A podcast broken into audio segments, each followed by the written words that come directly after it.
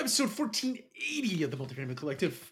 Today, let's talk about controllables, things that you can control.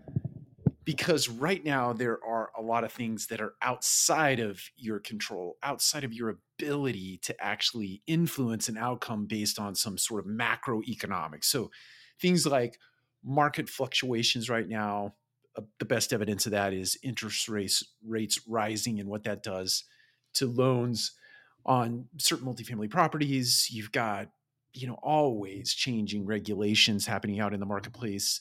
Um, you have residents' behaviors uh, and demands that are changing as a result of big tech influence the way that we shop at Amazon, the way we can pick up an Uber, the way that we can get food delivered to our home. All these things are shaping consumer behavior, and those impacts are things that we can't control uh, we can control what we do to address them or be prepared for them, but we can't necessarily control them directly. So all of those things are happening, but there are things that are in our control on a daily basis at a property, at the property level. You've heard it. I know you've heard this statement broom clean, be nice, be kind. Those are things that you can control those are things that your team members can do when they show up each day to play out this this act if you will of property management. I don't mean acting property management but i mean you you walk into this theater that we call a clubhouse that we call a leasing center and you act out the behaviors of property management.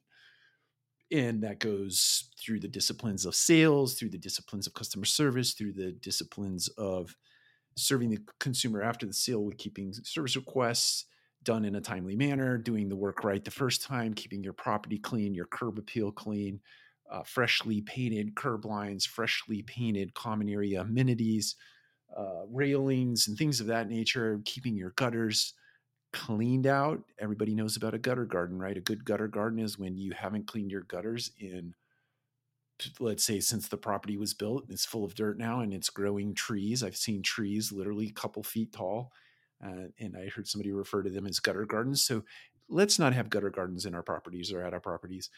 But the point is keeping gutters clean keeping all of those detail oriented things that register in a consumer's mind when they're walking through a community when they're touring a community and making a buying decisions all these little data points are registering in the mind as part of the buying decision.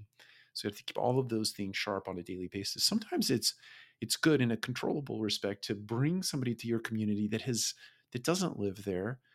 They may be a friend of yours. Get that friend that has a real sharp eye and loves to be critical. I mean that in the kindest sense. Have them come to your property and just walk through and especially somebody that's really into branding and merchandise and merchandising, have them come through and just walk through your community and just say, hey, you know what, I, that needs fresh paint. Uh, you know, obviously, regional managers should be doing this kind of thing. Vice presidents should be doing this kind of thing. But if you're a really, really good property manager, really good maintenance supervisor, somebody that's really in terms in tune in terms of taking an owner's perspective, you'll do this yourself, and you'll you'll identify all those areas on your property that need attention, those things that you can control, and you'll have plans and strategies in place to make things sure that those things are addressed on a daily basis. One of the things we relied on, I, I can't remember the company that I worked for, is this thing called Open the Store. And it was basically a checklist and it ran through 25 items that you needed to do. And it was from everything from opening the leasing center, the business center, to opening the pool, to opening the tour or, or the models rather, or the vacant units that you were going to show for that day and going through and spiffing them with your sparkle bucket.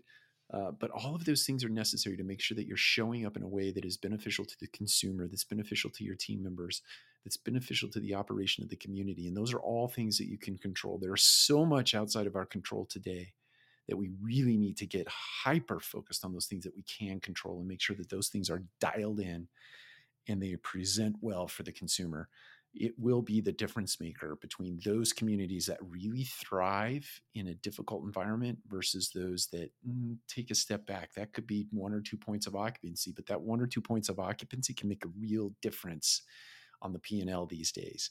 So, broom clean, hit the fundamentals, open your store every day, show up and be a beneficial presence to the world. We'll take care. We'll see you again soon.